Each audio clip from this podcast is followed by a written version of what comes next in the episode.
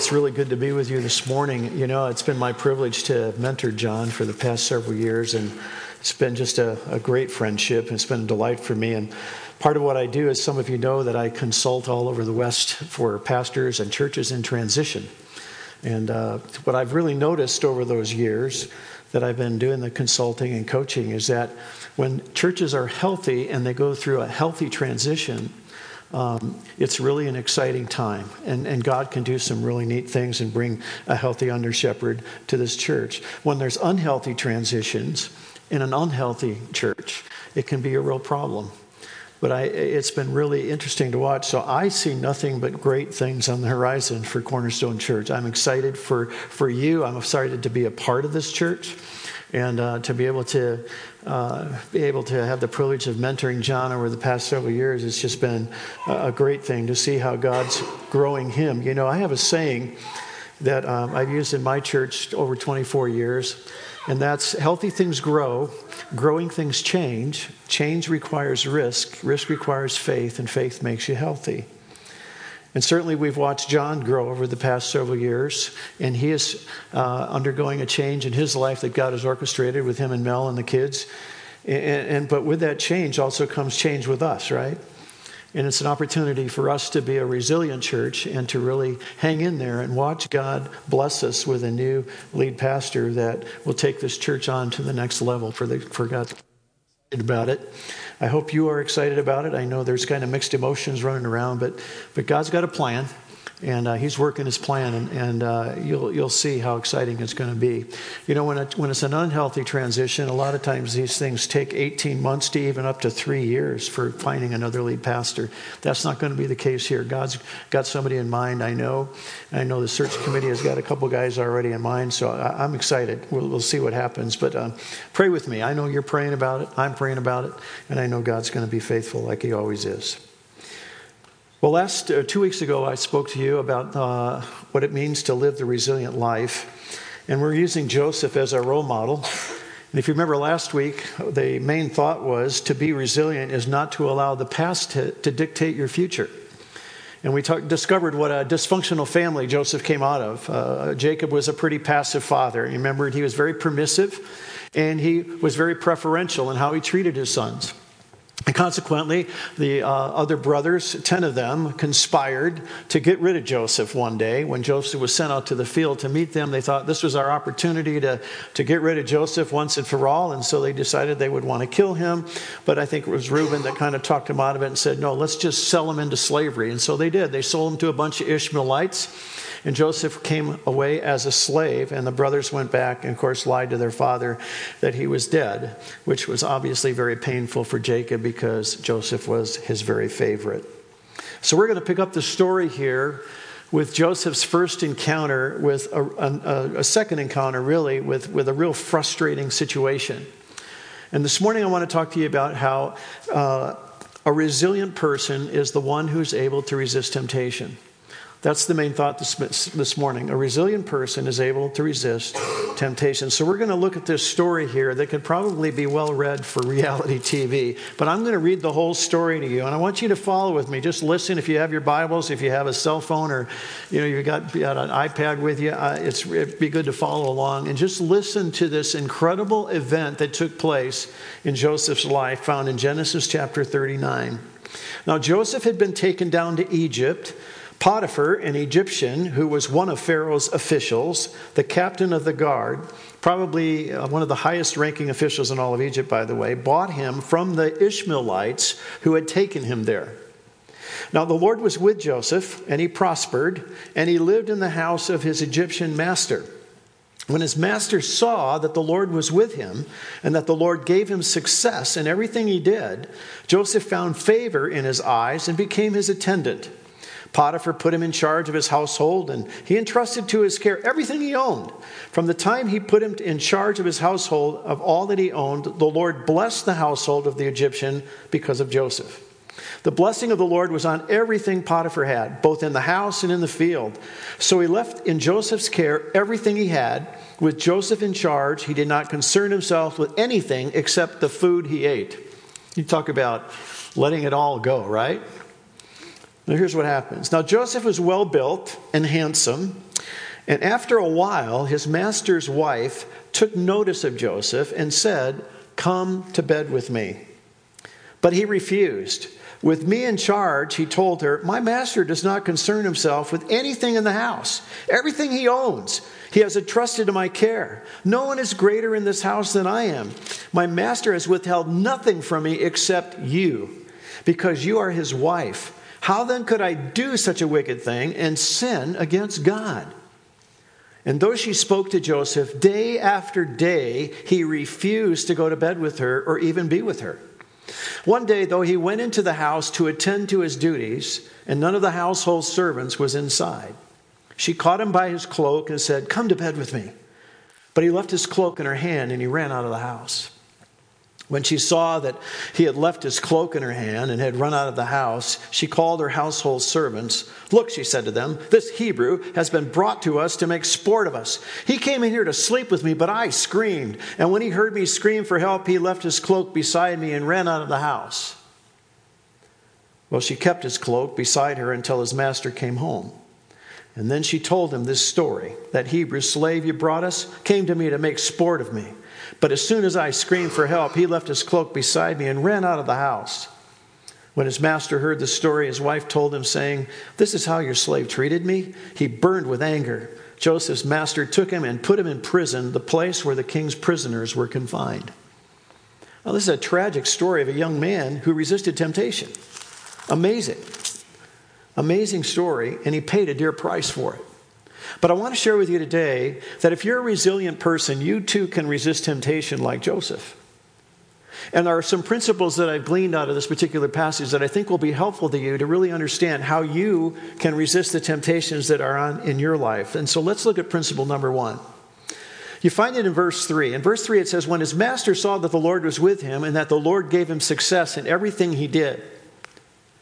This young man was extremely successful, and I want to share with you this morning that success can be the most vulnerable place for temptation.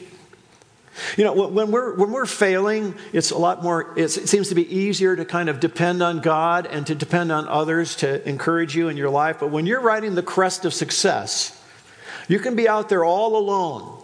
And when people are successful, it seems that other people stand by and look in awe and say, wow, they've really got it together. And unfortunately, what happens in that particular case, they kind of believe their own press and they, they feel so successful and they so, feel so good about themselves that consequently they become much more vulnerable to their pride factors.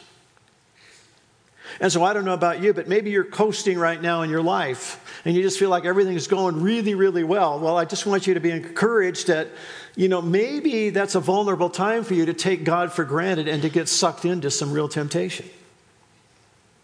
Here's the second principle we are most vulnerable to temptation when there is no accountability. Look at verses 5 and 6 with me again. From the time he put him in charge of his household and all that he owned, the Lord blessed the household of the Egyptian because of Joseph. The blessing of the Lord was on everything he had. Everything that Joseph did, it just seemed like a turn to gold for Potiphar. And he put Joseph in charge. He did not concern himself with anything except the food he ate. See, there was no accountability for Joseph at this point. I mean, Potiphar so trusted him that he just let him take over his entire household. Now, this was probably one of the richest men in the Egyptian kingdom, and now Joseph was in control of all of his financial affairs, all of his personal affairs, maybe all of his agriculture, everything that he had to do personally for, for Potiphar. Joseph was in charge. And, he, and because of that, this guy was so comfortable with Joseph being in charge that he didn't even bother himself except for anything to eat. Joseph didn't have anybody in his life right then to hold him accountable. He had complete freedom to do anything he wanted. My question to you all this morning is this What measures have you taken in your life to have accountability for the areas of vulnerability that are, in, that are going on in your life.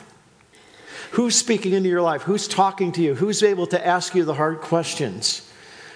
You know, in AA or Weight Watchers or whatever it is, there's usually somebody who is sort of your counselor, your mentor that's calling you consistently or asking you, How are you doing? What's going on in your life? Have you created that kind of accountability around you for your areas of vulnerability and weakness? See, we need that in our lives. We need that horizontal accountability besides God's accountability in our life, that people are speaking into our lives. And at this point, Joseph didn't have anybody in his life holding him accountable other than his, his relationship to God. So we're most vulnerable to temptation when there's no accountability. Here's principle number three that I see in this passage we're often attacked where we have the least resistance. If you look at this passage, you'll notice that in verses 6 and 7, it says, Now Joseph was a well built and handsome young man. And after a while, his master's wife took notice of Joseph and said, Come to bed with me. Joseph was probably at the very height of his virility.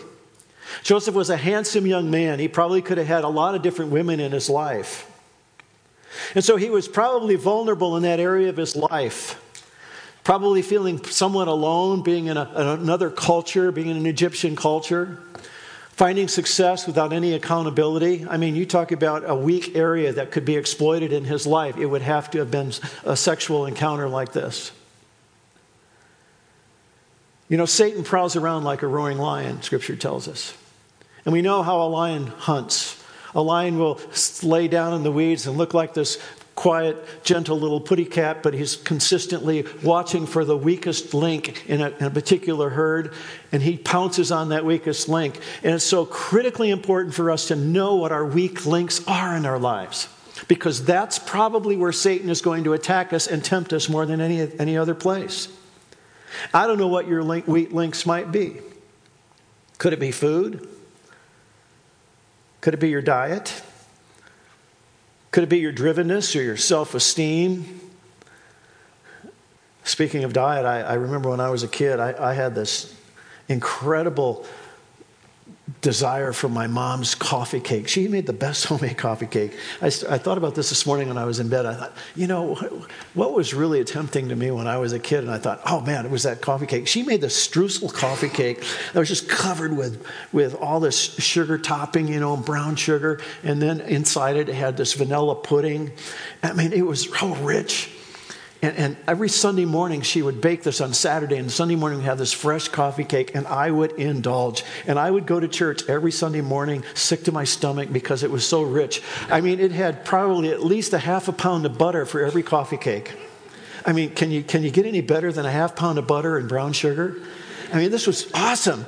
And, and, but I couldn't resist it.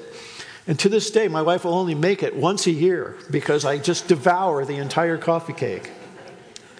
It was, it was my weakness. Now, I got other weaknesses, but I won't confess them this morning. But what is your weakness? What is your weak link? What do you struggle with the most? Is it your mouth? Is it your finances? Is it your work, work ethic? Is, is, it your, is it gossip? What are your weaknesses? Only you and God know those weaknesses in your life. But chances are that's where you're going to be most vulnerable. That's where God's going to try to get grip, or Satan's going to try to, to get a grip on your life. Here's the fourth principle do not allow your emotions to dictate your response to Satan's persuasiveness. Why do I say that? When you look at Joseph's response to Potiphar's wife, you see him saying here, he, he, he has a tendency to not allow his emotions to get involved, but he looks at the big picture. He looks at all of the consequences. Looks at what he says in verse 8. Now, Joseph was well built, it says, but he refused with me with me, but he refused her, her offer. And he says, With me in charge, he told her, Here's what he says My master does not concern himself with anything in this house. He said, First of all, I need to, you need to realize, listen, uh, Potiphar's wife, he, the master's really trusted me here. He, he, he's given me a lot of responsibility. And so that, that's really important to me because my integrity is on the line here. And then he says, Everything he owns, he has entrusted to my care. No one is greater in this house than I am. And he says, I'm the fall guy. I'm the guy responsible here. And then he says, My master has withheld nothing from me except you because you are his wife. How then could I do such a wicked thing and sin against God? So, what he's saying here is he's seeing the big picture. If he just allowed his emotions to take over at that particular point, he might have, been, he might have fallen with Potiphar's wife. But he had to look beyond that and say, what are the consequences of this action that I would take? And the problem with a lot of us is when we get into a temptation situation, we allow our emotions sometimes to dictate our behavior rather than to understand intellectually and spiritually and what, what the ramifications are to this whole thing. We just jump in impulsively and we screw up. But he was able to kind of rationalize through it. I mean, when I say rationalize, by being rationally dealing with this issue, he saw the big picture and all of the consequences. And the scary part of it is when we fall to temptation, we don't usually look at that. We just jump in. We allow our emotions oftentimes to dictate our behavior. And consequently, in principle number five here is this we got to recognize others who may be hurt because of our actions. You see, what he realized here is he said, I'm not just hurting me. I mean, we're going to have this little private tryst, but I know that it's going to have an ultimate effect on Potiphar and, and, and my, my uh, responsibilities here. See, there's always collateral damage when we succumb to temptation. There's always somebody that gets hurt. We don't we oftentimes feel like I think what Satan likes to do is to isolate our temptation to say, well, it's only going to be about me. It's not a big deal. It's not about me. It's just I'm just hurting myself. When in reality, it can it can really have a rippling effect in other people's lives when we succumb to temptation. And, and Joseph was able to be resilient enough to realize, no, wait a minute. This is going to cost not only other relationships horizontally, but it's, it's a God thing for me. And that's principle number six that when we succumb to temptation, we need to realize we're sinning against God. You know, it's not so bad in reality when we feel like we've sinned against somebody else because they're a sinner too, right? They do it, they mess up, I mess up, no big deal, we'll rationalize this thing away. But what Joseph had was just a relationship with his God that he realized, you know, I sinned against God. If I do this, this is a God thing in my life. And the problem with a lot of us, we don't have enough God stuff in our life to create those boundaries, and I'll get to that in just a minute. But the point is here is that when we succumb to temptation, we need to realize that this coming to that temptation, we are sinning against God, not just everybody else. And that's a powerful thing because that's what really can lead to us to that, that real uh, repentant heart that really makes a legitimate change. Here's principle number seven what did Joseph do then? He ran. He ran. He ran for the exit, man. He didn't want to stay there. If, and here's the, here's the principle he left his cloak in her hand and he ran out of the house. And my point is this the longer we entertain a temptation, the harder it is to resist. Have you noticed that? The longer we mess around tease ourselves, tantalize ourselves, put ourselves in compromising situations, the more we do it, the chances are we're going to mess up. Chances are we're going to be tempted. And so the point is, is that we need to figure out a way that we can just say, let's just cut this off. Let's just run. Let's flee from this. I mean, Paul told to Timothy, he said, Timothy, flee youthful lusts. Don't hang around. Don't entertain yourself. Get away from the computer. Do whatever you have to do, but flee youthful lusts. Run. Stop messing with it. Stop dabbling in it. Stop playing games because chances are the longer you stay in it, the harder it is going to be to resist.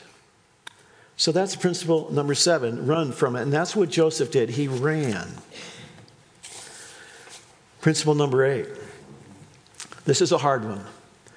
Resisting temptation may not always bear positive consequences. You know, it's interesting here. Here's a young guy who was very vulnerable, certainly sexually, being a young, virile man. And I'm sure Potiphar's wife was pretty much of a knockout because Potiphar could have any woman he probably wanted. The temptation was really high. But he resisted. And in verses 13 through 20, as we read, when she lied about the situation, the master heard the story of his wife and told him he burned with anger and Joseph's master took him and put him in prison. He went from the palace really to the prison, essentially. Now, if I were Joseph, I would sit there in prison and say, "Oh, brother God, what's up with this? I mean, I tried, I did the right thing. I refused. I, I, you know, I did everything you asked me to do. I resisted temptation, and now I'm stuck in this stinking, smelly prison." And we're going to learn a little bit about uh, the next message that I do for you. We'll look at Joseph and how he could make lemonade out of lemons in his life, and that's what a resilient person does. But we're going to stop there and just realize that sometimes in our lives we're going to be doing something and we're going to be resisting temptation. There's been pressure put on us, and we're going to say, No, I've drawn a line here, I'm not going to do it. And you're going to get backlash, you're going to get kind, all kinds of negative consequences as a result. But doggone it, if you really have a relationship to God, He's far more important about what He thinks than what people think. Amen? That's the reality. And so here's a situation where he resisted temptation, but it doesn't always bear positive consequences. But we need to learn how to live with that because it's about God, it's not about the consequences. Amen? And here's the last thing principle number nine. And I want to talk about this for just a minute. It is critical to have strong convictions before the temptation occurs. You see, Joseph obviously went into the situation with Potiphar's wife knowing that this was a boundary in his life. This was a conviction between him and God. Look, I'm drawing the line here in my life. There is not going to be any premarital sex in my life, period. End of story. That's a boundary that God and I have made a decision on, and that's powerful and that's black and white. And see, the problem is we enter into a lot of temptations and we've never really had a conviction about it between us and God. And so, consequently, what we do is we have a tendency to step over the line, right? Or we bend the line a little bit because God and I have not had a boundary set. Oh, we maybe have some opinions or we have some ideas or we have some prejudice or biases, but when we're talking about conviction, we're talking about a vertical relationship where God has spoken to me and saying, No, this is a boundary that I'm setting in my life. And when we set that boundary, then we can say, when that temptation comes, boom, we've already made a decision. No way. There's no way I'm going to commit adultery here. It's not even an issue in my life because God and I have resolved that in our own heart, my own heart. So I was thinking, is there an illustration that I could, that I could give you to kind of leave you thinking about this whole idea of resisting temptation? You know what I thought of this? I, actually thought of this this morning when I was laying in bed. Anybody been to a tractor pull? You know what a tractor pull is? I got a few people. Yeah, coming, you know, old Iowans, you know, you Midwesterners, you know, that were from the farm. Well, what a tractor pull is, is there's this competition between farmers where they pull out their, their tractor and they, they have a, about a 100 yard uh, dirt track and they have a skid that they pull with a tractor. And as the tractor goes down the track, they increase the weight of the skid, and the tractor has to have enough power to pull all the way through the track to its finish line. And I thought that's a lot about temptation. There's this weight pulling on us. But how does a tractor pull guy prepare to really win the race against the weight of the pull? Well, there's three things they have to do. The first thing is is they have to make sure they have good traction. So traction is really, really an important thing. So what a lot of farmers do is they look for the tires, the kind of tires that have just the right tread line, and sometimes they even sharpen the tread line by literally taking a file and they file down some of the tread so that it actually has a sharper bite because they need to have traction. And without traction, they're not going to be able to pull. And then the other thing they have to really think about is balance. Because when a tractor pulls and when the weight gets more and more, the tractor has a tendency to do a wheelie. And so they start losing traction. So what they got to do is they put more weight on the front end of the tractor so that the tractor weight of the tractor stays down so that power can get to all of its, its uh, weight against the pole. And so the, the balance is really, really critical. And then the third thing they do is they do everything they can to beef up the power. They, you know, they, they bore out the cylinders, they do everything they can to create more power for that tractor. And I thought, interesting. Because, number one, when it comes to balance, we need to have a balance between our mind, will, and emotions when it comes to temptation. See, if our emotions are just simply the thing that are, that's driving the tractor, we could get into trouble. But if our minds are engaged, my, my intelligence, my intellect is engaged, and my will is strong enough understanding that if I have the right traction, which is our convictions, because if we, without traction, we're going to be spinning our wheels. You get it? So you've got balance and you've got traction, and then what's the third thing? Hey, the first service got it. Power, right? Increase the power. You know, that's what we do in AA, in any kind of recovery situation. Who is your higher power? And so to overcome temptation, we need those three factors in our lives we need balance, we need traction, and we need power. Do you have that in your life? You see, traction is a critical component. And here's what, here's what I want to challenge you to think about this morning. Let me just ask you some questions. What are those vulnerable areas in your life that Satan can exploit? I have no idea what they are, but you do. And if you don't know, ask your wife, your husband, or your best friend. I'm sure they'd be glad to tell you where your vulnerable spots are. What, what are those weak areas in your life that you think could be very vulnerable to Satan's attacks? And then, secondly, have you developed yet some convictions around those temptations? Have you and God gotten together and got into God's Word, see what God says about it, and you've set an absolute boundary in your life to say, no, this is where I draw the line in my life. This is a boundary that I've set. This is really, really important. Whether you're a young person, older person, it doesn't really matter. It, because when that temptation comes, and if you've got the boundary set, it's so much easier to say, no, no, God and I have got this wired. We're not going to mess with this. So, have you developed a conviction about it? And maybe perhaps you continue to fall in this area of your life because you've never really developed a conviction. You just know it's wrong, but you really haven't gotten with God and really, really created a, a, a pact, if you will, or a, or a commitment to God to saying, God, you know, I don't want to do this anymore. You know, we're done with this. I repent. I've got godly sorrow. I need accountability. And that's the third point is there somebody in your life to hold you accountable then? Have you created some accountability in your life? Who's that person that can tell you the truth and do it in love that you can accept? We need those happy few in our lives that we can trust that'll tell us the honest story. And fourth, how many times have you really fallen into temptation because your emotions were ruling and you've not had a balanced approach to that temptation? So, traction, balance, and power. That's where we resist temptation. That's where we become a resilient person who can be able to resist temptation. Let me pray with you this morning.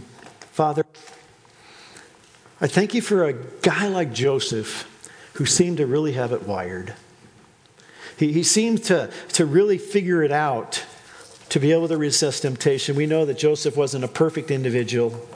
But he's certainly given us a lot of th- thought this morning as to how to deal with issues that come into our lives that are so tantalizing, that, that, that are gripping us, that, that, that seems to be a weak area of our life. But God, I pray that what's been shared this morning would be helpful to each one of us so that we can be stronger, wiser, and balanced in the way we see life for that person that's struggling with maybe an area of their life that you've convicted them about this morning. God, I pray that they would take those steps to make sure that they've developed a conviction, that they would get better traction. I pray that they would really rely on you for their, for their power source to resist. And I pray, Lord, that they would see it with great balance and great perspective, understanding what you think and what God thinks.